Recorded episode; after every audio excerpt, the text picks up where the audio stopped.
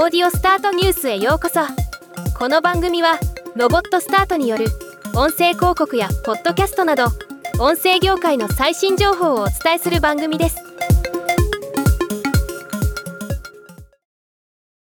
CoeFontの AI 音声が VTuber を運営するピクトリアの配信システムの会話用音声として採用されたことが発表されました。具体的には VTuber つむぎねんの会話音声にてCoeFontの AI 音声が採用されたとのこと。CoeFontは欲しい声が1秒で手に入るをコンセプトに AI 音声を表現力豊かなフォントに変換することで誰もが安価で簡単に利用できる音声サービスです。5000種類以上の AI 音声を利用したいときに必要な分だけすぐに利用できること。今までは50万円10時間以上の収録を必要としていた音声を500円15分の低価格短時間で作成できることが魅力です。ではまた。今回のニュースは以上です。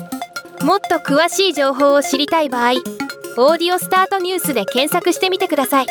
ではまたお会いしましょう。